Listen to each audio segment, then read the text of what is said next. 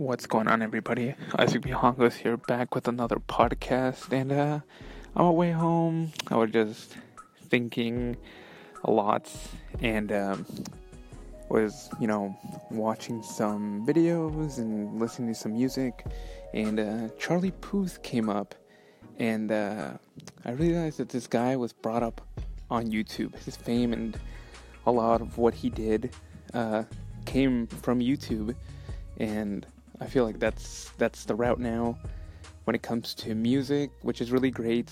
I don't know too much about the music industry except that it's hard as shit. Like any artistic industry is really hard. But I thought about it and we and like so many great artists have come from this from like us millennials and I am amazed and I really recognize like like the tremendous opportunity that the internet gives us. And this like the app that i have on my phone like anchor to instagram to facebook. And i hope that everyone's taken advantage of this you know. On top of that you know i'm, I'm so incredibly blessed to be from you know san jose or what some people might recognize as silicon valley. But like to be an American, to be here, and to be at the pinnacle of technology and innovation every day is amazing to me. And I was just thinking, like, damn, if this guy like Charlie Puth has amazing talent and can do this because he worked his butt off, then I'm pretty sure any one of us can do it.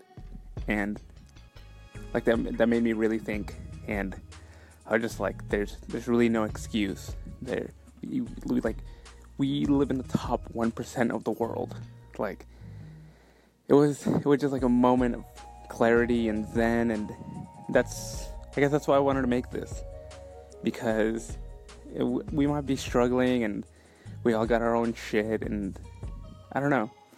It was just one of those moments. It wasn't about technol it wasn't about well was about technology but it wasn't just about that. It was about what we can do with tools and the content that we create. I really don't know what else to say except that we should recognize it and take advantage of it because they, they might call us millennials lazy or fat and, you know, demanding and think we own or, or the, the world owes us something. It's not. We grab stuff, we take it and we make it our own.